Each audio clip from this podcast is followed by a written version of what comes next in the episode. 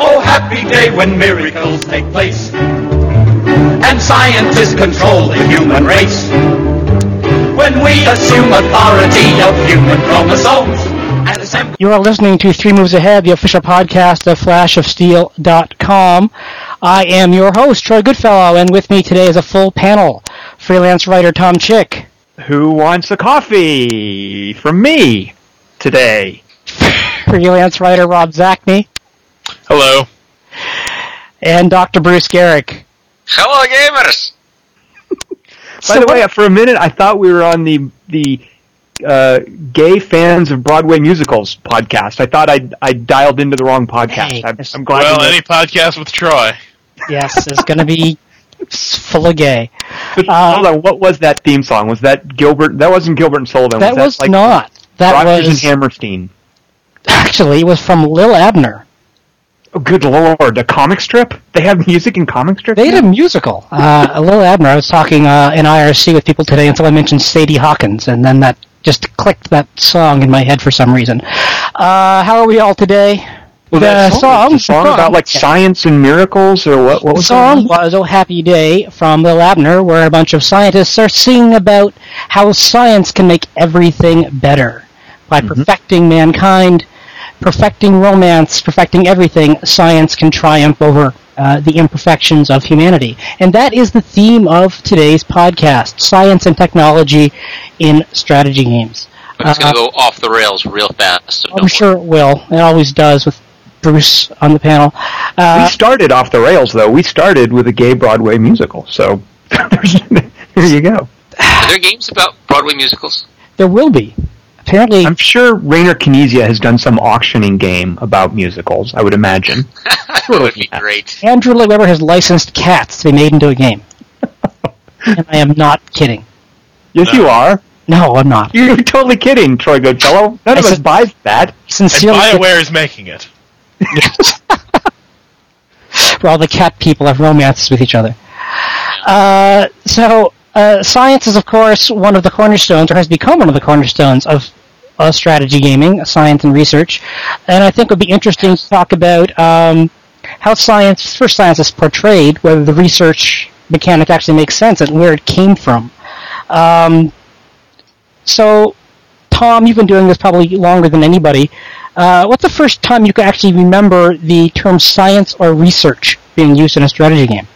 Oh, geez, holy cats. Uh, well, I mean, we're, we could sit here and talk about civilization the whole hour. I imagine we will probably do a lot of that. But before civilization, gosh, I don't know. We should ask someone who has uh, a, a longer term memory, like Bruce. Uh, would probably know when before civilization did we start getting science in there. You know, okay, here you go. In Railroad Tycoon, you would get uh, better and better trains. Isn't that kind of science? That's more, I don't know. But you wouldn't research them; they just, you know, pop Yeah. up. They restore Right. dates, right? Right. Yeah, I don't know. I can't get any earlier than Civ. Someone trump me. I'm sure you can do it. Yeah, I'm, I'm trying to think. I mean, Well, the, the the board game Civilization predated Sid Meier's Civilization. well, if you're going to if you're going to do that, then I mean, you can. Okay. You can, yeah, you can go anywhere you want. But um, yeah, I'm not. I I'm not. Uh, I just I can't think back. Back but back then, I was playing a lot of war games, um, which didn't really. There wasn't as much technology and science research. I mean, I think I think the I think Civilization was the one of the first games that really. Um, really developed the whole idea of science and research opening up completely different avenues of gameplay. Which, um, but I mean, I have a whole problem with the whole way science is portrayed in games anyway. So we can get to that at some point. Did I?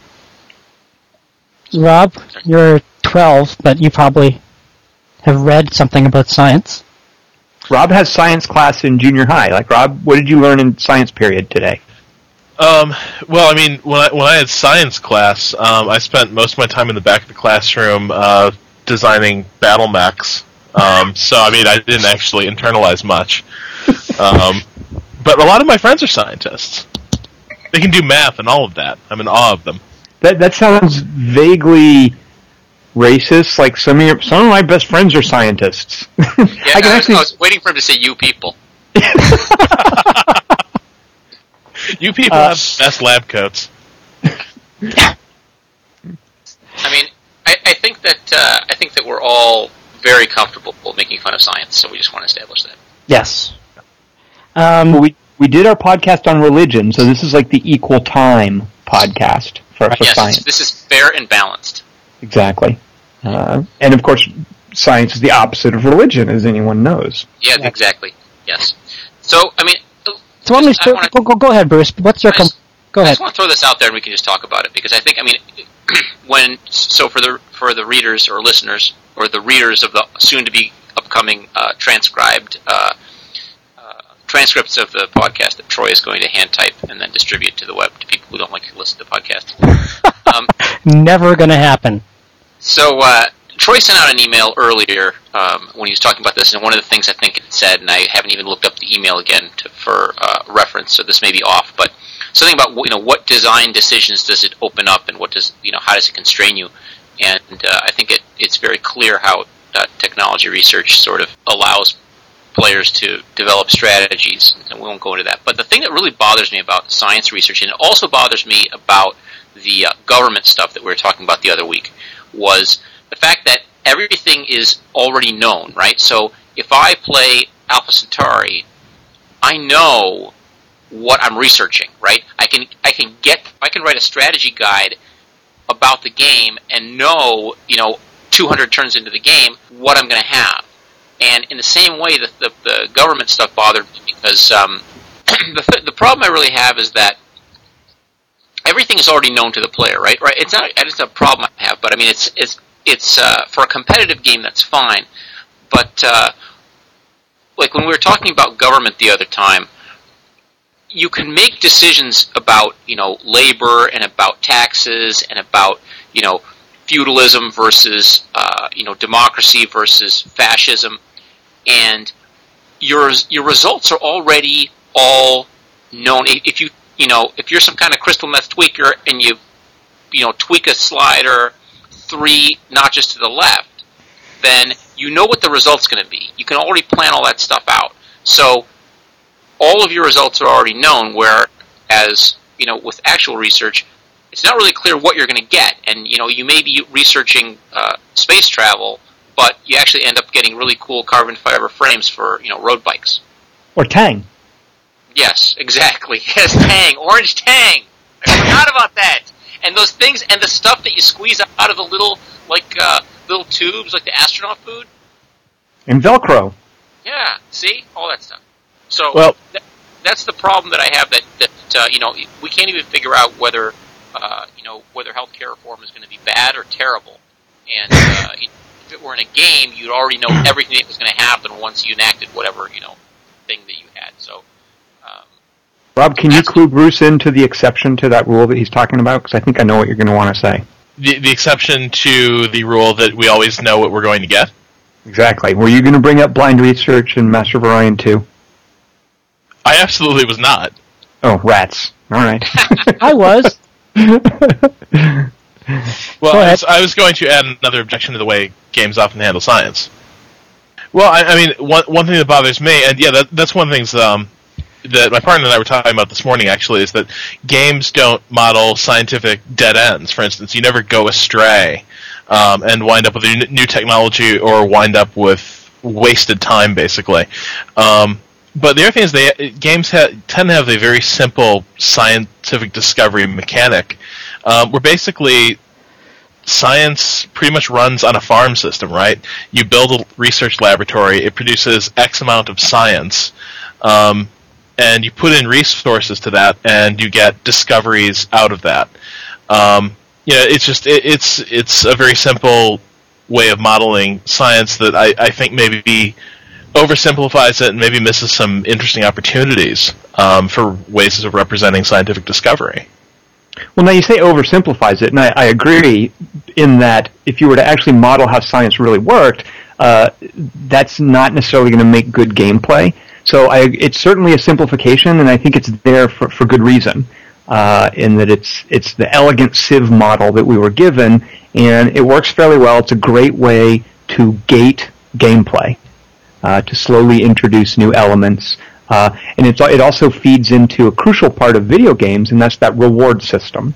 Right. You know that somewhere down the line, you know, and you can see exactly when it's going to happen. You're going to get triremes, and then you're going to get literature, and then you're going to get machine guns. Uh, so, so it is an oversimplification, but I think it serves a great gameplay purpose. But you can have Uh, the same kind of reward system in in the sense of. Uh, I mean, you can do the same thing though with with uh, the reward. I mean, I agree with what you said, Tom, but I, I think that uh, the reward system you could just as easily do with the kind of uh, you know blind rewards you get in you know role playing games where you open a chest and you have you know a plus five sword of killing that guy. So um, that the the gating mechanism, I think that's what I was alluding to earlier, where you know you can obviously see what what that opens up for uh, you know, in terms of you know strategy game design, um, you know, giving players you know incremental levels of of uh, uh, you know units or whatever to work with. Um, but I mean, even even if you can see, um, you know, what you're going to get. Um, and, and the blind blind research in, in Master of Orion, as I recall, I mean, you, you still there was a, still a finite number of things you could get, right? Yes. Well, it was within the tech tree, but right. I mean, Right. you always knew where you were on the tech tree, and there was a there were a limited number of branches you could move down. So Right. you weren't going to jump ahead and magically like have a eureka moment and discover Right. I don't know black Well, hole generators. That's You can do that in though, Alpha Centauri too. Um, right, where you could, if you in the options, you could turn it so that you didn't get the classic Civ menu of text to research. Ah, right, right. You researched one of like four broad areas, and the thing is that worked really well the first couple times you played the game, right? Where you go in naively, not knowing what any of these future technologies are going to be. Um, but you know, once you played Alpha Centauri a little bit, you got a pretty good handle on what that tech tree looked like, and the black boxing, you know, sort of stopped working. Right. There was uh, one. Go ahead, Bruce. No, that's fine. I, I was just going to say that the black black boxing obviously only works with uh, with a game that uh, you know you don't really know anything about. Any anytime you play a game multiple times, you're going to have to sort of Well, I, I, here was uh, Troy. You and I fiddled with uh, oh, what, Armada twenty one forty two. What was that? 25, 26? Yeah. Played Bob Smith Wow. on. Where'd I get 2142? Yeah, I I remember one of the cool things he did in that, that remake of that game he recently made was it had a conventional research structure where you could pick what you're going to research, and depending on what labs you built, that was how you leaned towards a specific type of research, you know, weapons or life support or engines. But one of the labs you could build were skunkworks. And skunkworks would, if I'm, if I'm not mistaken, Troy, maybe you can correct me, it costs less to buy a tech, but you're getting a random tech. Right. So it was like it was like a compromise between the traditional model and if you wanted to pay less but not be certain what you were getting, you could use your Skunkworks labs. Uh, and I really liked that as a, as a as a sort of halfway point between the problems with blind research and the predetermined nature of of uh, just picking what tech you want and basically buying it. and they would eventually make Jane's Flight Simulators. oh, those were the days. So sad. Uh, I think an, another thing you can do to to reflect the uncertainty of science uh, are, uh, are are die rolls. Like someone explained to me, because I'm only vaguely remembering this. How did tech work in Axis and Allies? Like, didn't you pay for it and you just rolled dice and maybe you would get bombers if you got box cars, but you would probably just get some stupid plus one infantry rifle? Who, who here remembers Axis and Allies, the board game, well enough to? Well, actually, I, I remember that in the game I played, and we played quite a bit. Uh, the house rule was we pretty much scrapped the research tray because everyone hated it. And once uh, strategic bombers were introduced, the whole thing went to hell in a handbasket. But wasn't that the idea though that you would just buy research, but you wouldn't know what you were getting, and that would be a die roll? I mean, also that very similar to blind research, I guess. Yeah, I, I, kind of vaguely remember that. Uh, I have a better memory of research in the game Gamma World, uh, which you had uh, like you would It's an. RPG. well, it, technically, probably it's more of a simulation of what things would have been like if giant rabbits had, you know, survived a nuclear war. But um, it's uh, basically what what you had was every time you found something, you uh, you had to figure out if you, you could try to figure out how it worked. And so you'd roll dice, and you would go down this little sort of you know decision tree, and you uh, you could either end up figuring out how it worked, breaking the thing, or basically having the thing blow you up, which is pretty awesome. And uh, um, I think that that kind of thing would be great in um, in games. And, and Rob, you mentioned the part about you know. Uh, you know, dead ends in research, and uh, anybody who has a lot of free time to read books should definitely read Thomas Powers' uh, book Heisenberg's War. It talks about the Yep. uh, German nuclear bomb effort. Um, and uh, Powers has done a lot of stuff on uh, on uh, uh, the German nuclear research, but um, uh, the the bottom line is that they spent all this time with you know Heisenberg and a lot of physicists, and they basically got nowhere. And they were even they, where they were going wasn't going to work anyway, which is what the the uh, Los Alamos scientists kind of decided after after kind of reviewing all the where they had gotten. And Heisenberg was completely stunned that the Americans had been able to dominate, uh, uh, detonate a nuclear bomb. So I think that the problem with doing that in a game is that imagine having a whole you know research arm that you spend half the game sort of building up and and you know paying for with whatever resources the game uses to pay for research. And then it not only goes nowhere it goes somewhere where you can't get out of it. And it's you know it, it, it gains nothing. And- Well, hang on. Just you know, to to go off that example, um, I I think you know, Tom, I hear what you were saying about how you know Civilization gave us this model for how science should be handled, and it's you know there are good gameplay reasons for it, and it's a good model, and I agree with all that. But my issue with it is that it's it's too decoupled from all these other aspects of the game. I mean, if you're going to consider something like the German you know nuclear weapon program, I mean, why, why does that program fail and the Americans are able to produce a bomb? Well, one reason would be, you know, other policies outside the scientific arena uh, crippled Germany's ability to match the collaborative efforts among, uh, you know, the Americans and the British and the shared knowledge. Um, you're pretty much suddenly isolated from the mainstream of nuclear research. Um, and in strategy games, research is always sort of happening in this idyllic little vacuum, right, where your science Mhm. farms just keep producing knowledge, and it's isolated from every, like most every other aspect of the game. Well, I can't go there with you, Rob. I mean, No, I think the problem with yeah, Germany in World War II, they just didn't have their, their science slider set to the right point. Well, so I mean, I, in all the civs, you can have civics that will affect how your research is produced. Uh, in the original civilization, your government type would determine how quickly uh, your science uh, would progress. So it wasn't EU, the com- EU3, Troy, is another good example. In EU3, you have all these modifiers to specific areas of research based on your ministers and your government types. And uh, I mean, I get what you're saying, Rob, that it's a self-contained, neat little package. But I think a lot of games do a really good job of integrating that into all of the game systems. Um, You could overcome that anyway, though, right? I mean, if you had, you know, minus three from one thing and minus two from another thing and minus four from something else, and then plus five bazillion because you just put all your stuff into research, then I mean, there's there's always some way to break that kind of mechanic, right? whether it's breaking or it's just accepting different trade-offs, because very rarely is it just a research you'll be affecting when you change. But it wouldn't be historically accurate. Is what I'm saying. And for example, in uh, to use Europa Universalis as an example, if you go narrow-minded, I mean that means your science goes Right. more slowly, but your country becomes more stable much more quickly. You get missionaries much more quickly. It's a trade-off between what you What want. all your narrow-minded people are really, really smart? Well, hang on. Let me, let me ask you guys a question. Um, do you think science tends to be overpowered in games? I mean, just I don't know if this is just the way I Mm. play, or whether it's something that's you know actually in these games. But I rarely ever found an incentive for not going down the route that maximized my scientific output. In most strategy games, I find it's always advantageous to unlock the newest techs as quickly as possible, and I rarely ever made any choices that would hobble my ability to generate those discoveries. Well, that's because I think that's the the things that the games simulate, right? Games simulate blowing up that guy, right?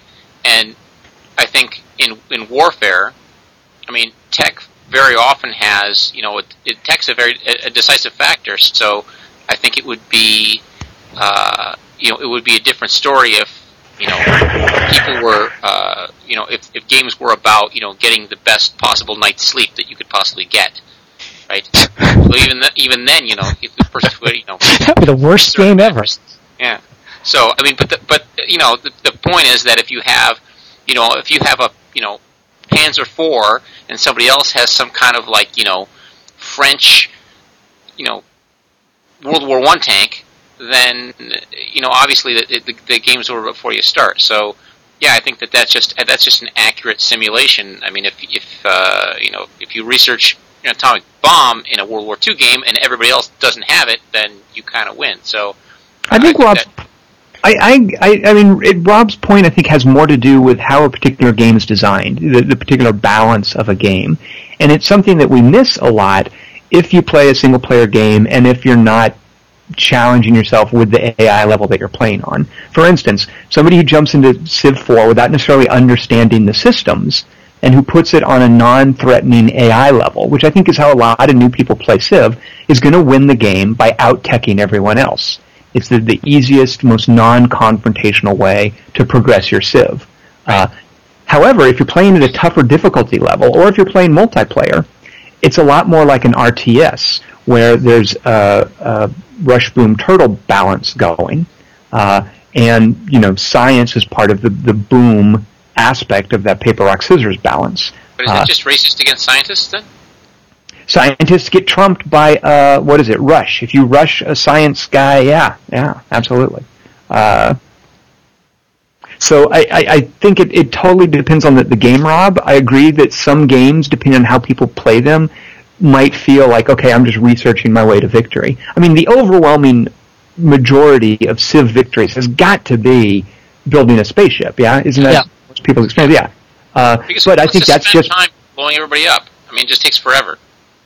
But you say it takes forever, but yeah, yeah, you know what, Bruce, you're right. It takes forever, and that it, it requires a lot more.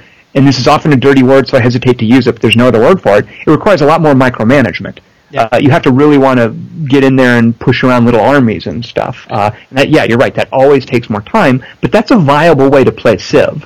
Uh, I think Civ is very well balanced once you get to harder difficulty levels, where it doesn't have to be a game about science. And, and here's another one that reminded me of in Rise of Nations, you can successfully fight a war against somebody who's teched up an age above your units. I mean, you can see World War One units fighting World War Two units, and they can still prevail with enough economic heft behind them.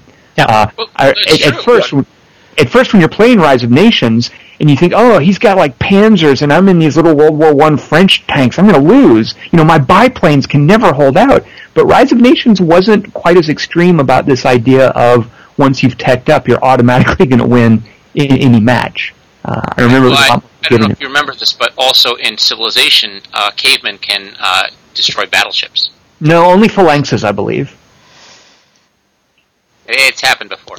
I know it's been documented. I don't think a caveman can destroy that. No, it was, it was Yeah, always the yeah. phalanx. Yes. but that's, that's, that's essentially a caveman. Whatever. That's that thing. That thing that just, you know, That's racist against phalanxes, by the way. uh, can I? So, so Bruce earlier mentioned that there there are no games that, that really show you dead ends in science, and and to just demonstrate that on this podcast you really can't make any statement without someone eventually thinking up an exception to that statement. Uh, I remember, and I have, I remember a game. I loved the way that this game did science. That did indeed model serious, like game crippling dead ends in science. You could hobble yourself by chasing science. Unfortunately, it's a board game. So th- there was a game called. I know, I know. I know. Ridiculous. I'm going to call this. Barely hear you, Bruce. That's ridiculous. You can't do that. I know. I'm going to call this pulling a Bruce. Uh, so in the board game Supremacy, you could research nukes and later uh, and L stars, which were I think the counter to nukes. They were like laser satellites or whatever, and it involved, if I recall correctly, a, a shuffled deck of cards, and you turn one card over at a time, and you're looking for somewhere in that deck. There's a nuke card. And once you get that, you've got nukes, and you're Mr. Badass, and you can nuke the other players. But if I, I think it costs a certain amount of money to turn over each card. So it's a gambling game about how far you're willing to push it and how much money you have to push far enough into that deck to hopefully get that nuke card. And if you didn't get it, you were out the money. Uh, so I remember that being very risky because you could absolutely squander all your resources and suddenly you- you've got nothing left and you didn't get anything out of it. Big old science dead in there. Where, but where's the new card? It's shuffled in the deck. It's probably the card right it's not after a dead you. end. You just didn't get there. There's, there. Tom, there's a difference. Imagine this. Imagine you. Yeah, wait, why are you even? The, the card just didn't come sense. up just because it's in there. It's in there. It's a dead end. You just spent No, no, 50 ridiculous. space No, bucks no. on science, and what do you have to show for it? Nothing. It's a dead end. Imagine you're driving your Jeep down the road, okay? Now, there are two, there's the same road, right? One, the road has, you know, a dead end, and you get to the end of the road, and you can't go any further. The other one, you're driving down some road, and you run out of gas. That's the difference. I, I have no idea what you're on about, but but yes, I understand the difference between literal dead ends and through streets. Uh, but as far as game mechanics, a dead end where you've spent the resources and you have nothing to show for it. I mean, any It's strategy game is about It's not a any dead end. You're any strategy game. rock. That's what you're thinking of. Any strategy game is about converting resources into some sort of competitive power. Uh, and I'm sure someone can think of an exception for that. Uh, we'll get to that in a minute. But this is where you're spending the resources and you're not getting the competitive power in return. That's like a wasted scientific effort. Uh, now, if that's not a dead end, we can come up with another word for it. Uh, but I think that's an example of what you were talking about before. I, I don't believe you. I, I think it's. I think it, I think that no. We could take we could take a vote. It's not a democracy. That that's called that's called tyranny of the majority. By the way.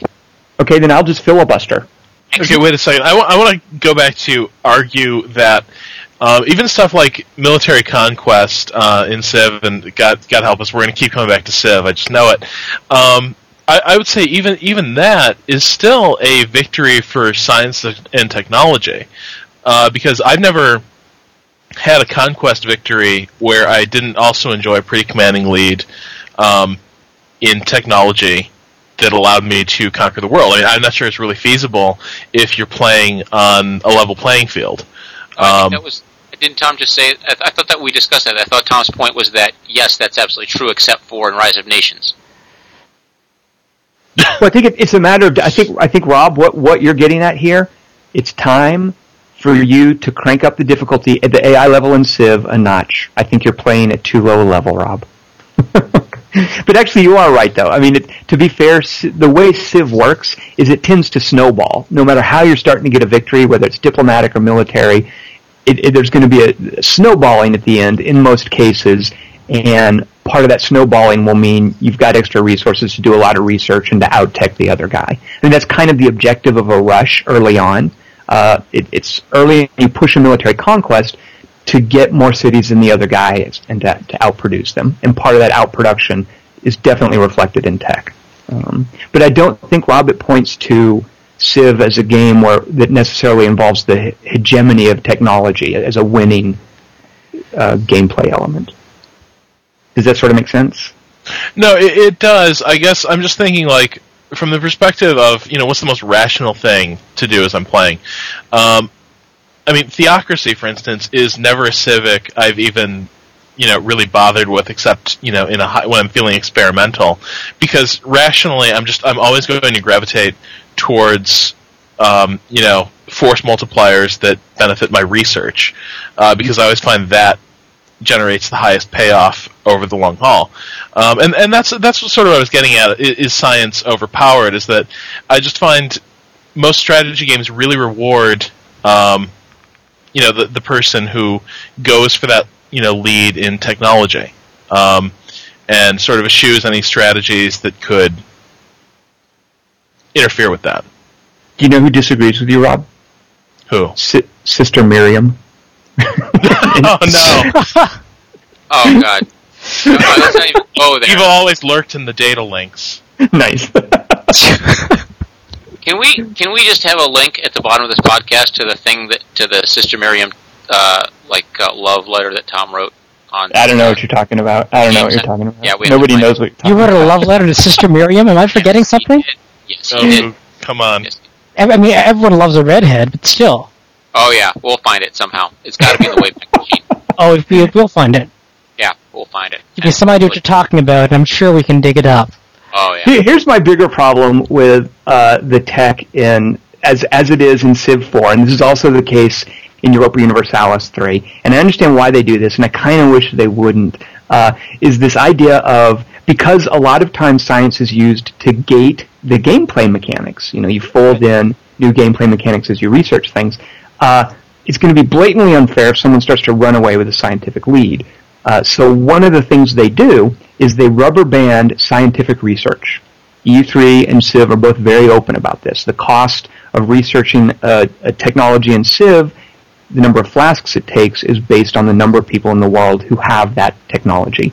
And it's the same thing with EU3. As your neighbors learn technologies, your tech, it becomes cheaper for you to research them. So the end result, it's like a racing game where the guy in last place gets to go a little faster and the guy in first place has to go slower, and therefore all the cars are compressed together and it's a little bit more exciting. I kind of right. don't like that, that, that strategy games feel the need to do that. Imperialism, I think Imperialism 2 does the same thing.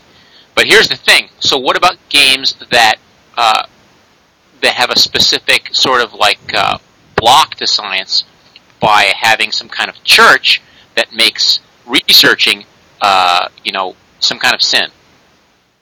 What, what right? game is this? I want to play this game. What is this? I want to play that game oh. too. Emperor of the Fading Suns. Oh, so nice. Yeah, see? So that's perfect because you can research texts that are advantageous, but the church might stop you and excommunicate you. So how did that work? Like if you researched certain, like if you were friendly to not the mutants, whoever those barbarian guys were, like from the uh-huh. edge of the galaxy, like if you researched certain things, how did yeah, it work? You, there were certain texts. There were certain texts that you that that if you uh, if you researched those texts, then uh, then the uh, the Holy Inquisitors would come after you. That was freaking so, awesome. Now, was could the church determine, like, could it de- could it denounce specific texts as heretical, yes. or was it? Mm-hmm. Yeah. So a, a, similar thing, Bruce, is in in uh, Stardock's Gal Civ games. Couldn't you? And this might have been in Master of Orion. I'm pretty sure it's in Gal Civ. Couldn't you pass like the equivalent of UN uh, resolutions saying nobody can have this tech? Like it was a Galactic yeah. Star Council resolution yeah. or whatever, uh, outlawing uh, for instance, germ warfare. I, I think uh, that that's very similar to the church thing you're talking about. From uh, but I like I like the space pope better than that. You oh, yeah, well, yes, space popes are awesome. Yeah. All, all, all hail space pope. so what about science done poorly? Are the games that just completely mangled it uh, beyond the issues of you know rubber banding, which I think you know has to go back to rubber banding. I think there's some you know historical utility and some that's the way it actually was. You know, science was, if it was disseminated, it would disseminate pretty fast um, in some locations. Uh, but what about games that just don't get it, uh, that mangle research? Or is this just such a basic mechanic that it's hard to screw up? How about your favorite board game, Pandemic? Oh, Pandemic. Why do yeah. you say Pandemic? Well, because you can never defeat the virus. And that's not realistic. it's not? Have we defeated swine flu? I don't think so. Uh, yes, of course. We beat polio. Yeah, we're done. Wait, we defeated so, uh, swine flu with those vaccines that'll give you autism. Um, that's yeah. that's no cure. Oh, that's no oh, cure to me. Oh, here we go. Thank you, Jenny McCarthy. uh, that's that's a good question, Troy. What games have bungled science? Uh, it's such a we've had the mechanic for such a long time, and like you say, I mean, Civ has pretty much set the template. Um, it's a template now just so basic um, that few games are experimenting with that are taking the risks that will lead to colossal failures. I can think of one game that did it wrong and then did it right. The Imperialism well, games? No, I can't really mention it because it's not a strategy game, and you guys are going to roll your eyes if I talk about it. So we should probably move on. You can't just leave that hanging out there. I know. Duh. Hello. uh, so okay, here. This, by the way, now you guys are going to roll your eyes. There are strategic elements to this game. I'm just going to say that up front. Uh, this game bases science, and this is realistic, as Bruce can attest, on the concept of observation. The idea is that the more you observe something, the more you learn about it, and therefore the more efficient you are at, at dealing with it, understanding it. Uh, so in San Diego. That's right. Good lord. Uh, in uh, in Bioshock, you get a camera, and you can take pictures of enemies that you're fighting. And as you do that over the course of the game, it'll every now and then unlock a bonus against that particular type of enemy. But the thing is, it wasn't clear when you were going to get the bonus or what the bonus was going to be, or if there, there was no clear way to see what you had researched and what you hadn't, and plus it was a hassle to go to the camera. So there wasn't much incentive to take pictures of bad guys. But that was the idea that if you took the pictures, you would learn more about them and you'd get a bonus against them. Uh, what Bioshock 2 does is it gives you, and this is the opposite of blind research, but it gives you when you when you take pictures of something, you turn on a little movie camera, and as you're fighting something, you're racking up basically research points, Mhm. And you get more research points if you interact with the thing in different ways. And in the course of, in, in terms of Bioshock's gameplay, that involves shooting it with different kinds of guns or using different powers against it. Uh, and if you use a variety of guns and powers, you get more points. If you're just doing headshots with the shotgun or whatever, you get fewer points. So these points, after the film has run out of your camera, and that's one of the gameplay mechanics too, is how much film you have. These points rack up for that category of enemy, and you can go to a separate screen that lists all the enemy categories that you've seen, and it shows you how much research you're building up on a bar. And there are four thresholds on that bar, and each time you hit one, it tells you what you're going to get. And some of them are bonuses against that creature, some of them are global bonuses, some of them unlock new powers, but it plays on this idea that science is observation. Uh, and I, I really like how they addressed the fact that it was kind of a cool idea in the first one that wasn't, wasn't very well fleshed out. I really like how they addressed that in Bioshock 2. Well, let me. Go ahead. Go ahead, Rob. Go ahead. Well, I, I was going to. I, I have not played this game yet. It's in it's in my stack, but isn't that at least somewhat how it works in Hearts of Iron Three? Oh, don't get me started. minute. Oh, oh, the way that if you use well, that has like practical research and theoretical Right. research. They're they're divided into two separate uh, tracks of advancement, sort of. Yeah, yeah. Sort Well, of like you have I've- to see something in action to really learn it well. Yeah. Yeah, my my vague my vague sort of understanding was that basically you didn't make as much progress down the military, you know, applied military technology if you weren't actually fighting the war. Right. You yeah, you have if you built tanks and used tanks, that would speed up your tank research because you're seeing how tanks work. I Great. think- Thanks. Thanks for thanks for taking us away. I wanted to talk about Bioshock Two for the rest of the hour. Now we've gone right back into strategy games. What kind of podcast is this? but yeah, that's- really, that's that's a, that's a good. good point, Rob. I loved what they did there uh, in Hearts of Iron Three. But I want to. I want to also make a point about uh, wh- wh- your your science's observation. Isn't the best example of that the uh, XCOM or the XCOM series? At least the first Yeah. couple XCOMs. You had to like get something and study it and put it in your lab, and then you would all. unlock it and you could use it. Yep. Right. So it's totally all you know. It's it's all predetermined, right? I mean, the aliens have stuff. You just have to figure out what the aliens have. Yeah. But that's kind of you know. I mean, it's kind of. uh, But and now that we've talked about Hearts Hearts of Iron three and opened that uh, that. Uh, That kettle of anguish, yes. So I just want to I just want to make it clear to uh, all of the listeners that I do read comments on the uh, on the uh, Three Moves Ahead uh, posts, and I do refute them on on uh, on air. And so Parsival made a great comment, and uh, I want to. He says that. Let me pull it up here. I have to take issue with Bruce's contentions that small inf- infantry small arms were neither the focus of intense research or that there was no targeted militia small arm research. And he makes the examples of the, uh, specifically I want to comment on the example of the FG-42, which was a German light machine gun, basically. Um, and here's the deal, and here's exactly what I think is wrong with uh, with research in um, uh, in of Iron 3. that game exactly, which is that here's the problem.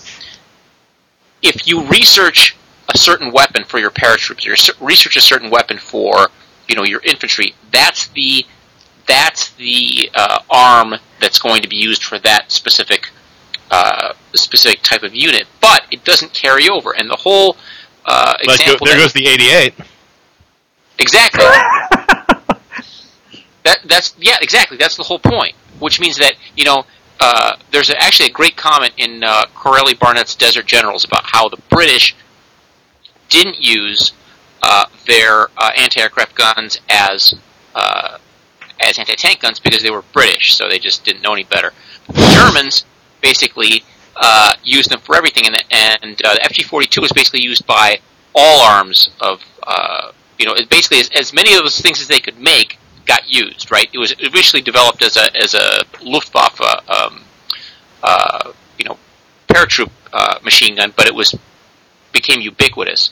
So there's no point, as far as I'm concerned, in researching individual, you know, militia arms versus paratroop arms versus infantry small arms because they're going to get disseminated. In the same way, there's not a whole lot of sense in uh, researching these individual things uh, because once uh, once you develop something, you're going to use it as much as as you know, much as practical. And Tom's comment about rubber banding, um, I think, has the rubber banding actually has a, a, a historical basis, which is that once you start fighting a war, your enemy's kind of going to get the idea. If you have better tactics, eventually they're going to figure that out, and that happened on the Russian front, where uh, you know the Germans were you know certainly tactically superior in the first year or two of the war, but as the war went on, uh, the the Soviets became very adept uh, in their both their uh, infantry tactics and their armor tactics, basically learning from the Germans. So you can't hide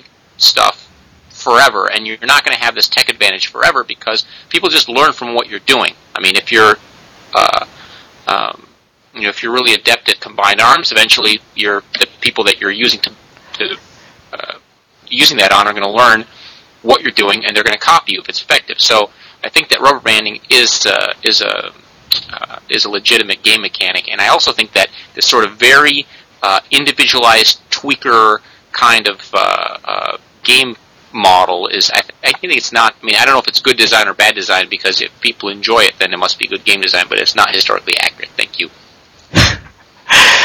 Um, one game I do want to talk about before we go is a game that I think promised to be more scientific than it actually was, and ended up being, you know, at least some of the, had some of the observation stuff going on, uh, but wasn't really the hard science we were kind of promised, and that is Spore.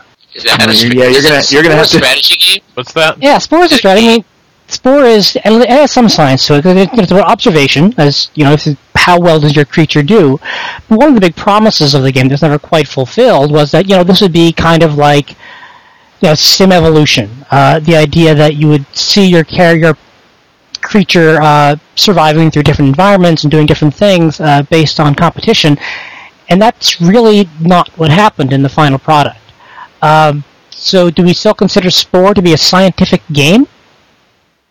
You'd have yeah, you'd have to make the case, which I'm not sure even EA really made that. they're- Like, are you saying that it's supposed to be about evolution, or Well, that was kind of supposed to be promoted. scientific research in it? It was kind of promoted. It's some this not just evolution, but you know, studying, stu- in many ways, studying evolution. How does your creature survive? Where does your creature thrive? What conditions does it work best in? And a lot of that stuff was very early PR, and by the end, they were pretty much selling it as this fun little creature creator more than actually anything else. There's kind of a lost promise there, I think. The idea that you could actually use a game to model scientific principles and not just have it as, not just have science as something you pursue through the traditional way science is modeled. Well, yeah, I want to play Troy the game that you're talking about. I Yeah. like the idea of that one, Right. and it does remind me who who here because I don't think I ever played it, but I remember maybe wanting to play it, Yeah. and certainly in my memory, I think this must have been great, uh, and my cat's really happy with it too. Uh, what about Sim Earth? Didn't Sim Earth do some cool things like with kind of what you're Yeah. describing? You thought Yeah. Spore would be, Troy? Yeah, Sim Earth had something. It was kind of a Sim Earth was really a computerized textbook. It was a terrible game, uh, very poorly laid out and almost too complicated. But it did have, you know, the issues of how does global warming work? Uh, how does environment? How do environmental pressures affect mutation rates? And all this, you know, really fun, hard science stuff in a very poor and intimidating package. And Which is, has no scientific basis. Thank you. which has no what has no scientific basis. Well, uh, um, uh, the, E- evo- evolution. No, the your uh, global warming, unless you're uh, you're talking about uh, World Wildlife Fund uh, uh, brochures. You're such a bad scientist. All of your Yeah, scientific, all your scientific peers believe in global warming. Yeah. They, oh, do they really? Not not. That's you know what. Okay, let's have a separate podcast about that. About global warming and strategy games. Just what everyone wants a global warming podcast. Well, we have. I mean, Alpha Centauri had global warming, and Civ has global warming. I mean, Sid Meier wouldn't lie to me. No, he wouldn't. But he would play a train game with you. He would play a train game with me. He played a train, train game with Tom. Wouldn't play a train game with me. Oh, that's right, Tom. You're the one. Yes. So yeah, I mean, uh, Sim Earth is probably the most hard science strategy game I can think of, uh, which actually tried to impart scientific principles and encouraged experimentation and observation. It didn't have a- so- Pardon? It didn't have a Laffer curve, so therefore. No Laffer curve in science. That's voodoo economics. You, do, oh, so do we have a? So is there is there a difference? Between what? I don't know. I thought economic science was science. Well, Why are you guys talking about Leisure Suit Larry? Laugher curve, what? Yeah. You're a child of the Reagan Revolution, Tom. You understand the Laffer curve. Uh, yeah, I'm ch- let's go back to the global warming thing. I'm, I'm sure we, we should have a we should vote in the comment section who thinks Bruce is wacky and uh, who who's on Al Gore's side. So uh, there will be a poll at the Those, bottom. those, those are your two choices. Do I have to be an Al Those Gore side? I don't know. I saw Inconvenient Truth, uh, so I don't know. I think everyone should see that. Bruce, you need to see that movie I did. and Avatar while you're at it. By the way, Yes. Actually, I, I really wish I could live in the world of Avatar, and I've been posting a lot about that to uh, various message boards. make you more sensitive to global warming. But, you know, that's a big that's a big issue. That's a big social issue of our times. Is all the people that wish they could live in Avatar. Right. Oh yeah, That's what I've heard. yeah. Isn't it true? Come on. I have no idea what the hell you guys are talking about now. Isn't it true? Come on. People have to write in and tell Troy about that. If, if you if you're listening to this, uh, send Troy an email or post to the best to port post to uh, uh, Flash of Steel about how people wish they lived in Avatar. Okay, thank you. First of all, it's called Pandora. Avatar's just the movie. Pandora is the place. Uh, Tom is Bruce, do you- painting his face blue right now. do you know the name of the natives of Pandora, Bruce? The pop uh, pop culture test for you. Lilliputians. okay, we'll accept that. Close enough. Uh, is there any final words? Can we go back to talking about Bioshock 2, which has strategic elements? No, we We're cannot gonna- talk about gonna do- Bioshock 2. We know you love Bioshock 2. We're gonna do Tom versus Bruce versus Troy of Bioshock Two. It has multiplayer. That And the, the camera awesome. is in multiplayer, by the way. Here's the here's how the, the the idea that science is observation. They actually put that in multiplayer, and the multiplayer is just a shooter. So here's how you put science in a shooter, you know, like Quake or something.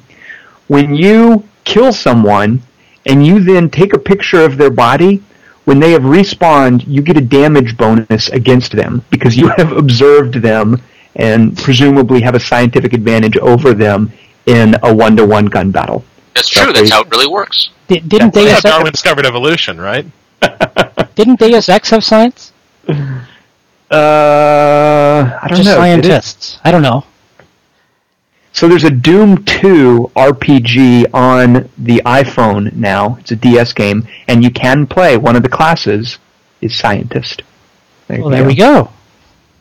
Also, this uh, discussion would be complete if we didn't mention that uh, Old Man Murray has established that all uh, uh, scientists have to wear unitards in uh, first-person shooter games. Unitards? What? Yes, What's scientist? They wear lab coats. What are you talking about? Scientists wearing unitards? they, they wear the science unitard. It's well documented. I'm not familiar with Well, this. we'll have to Look- research. look that up. Do some do some research on it. Yeah. Uh, at the same time, we're looking for the love letter to Sister Miriam, which Yes, look Sounds that up. It'll be it's fascinating. at the bottom of the podcast. if I can find it, I certainly will link to it. Uh, a note to listeners: uh, once again, we have the uh, first year anniversary show coming up, episode 53. That's two episodes from now. I'm getting suggestions of clips that people want to hear for the show. Uh, please write in with uh, comments on your favorite guests, favorite moments, and I'll see what I can compile that doesn't make the show obscenely long. Uh, re- that people want to hear. What does that mean? they want to hear sad. They want to hear the best of Bruce. Oh, perfect. Uh, readers of Flash of Steel, there is a redesign coming. I've seen uh, models, seen mock-ups of the work that is being done on the site. Uh, brand new banner, uh, more clean-looking lines. Uh, I am aesthetically and uh, technically incompetent, but I have some smart people working for me. It all looks great, and that will be coming probably towards the end of this week or early next, so stay tuned for that. Any final words, guys?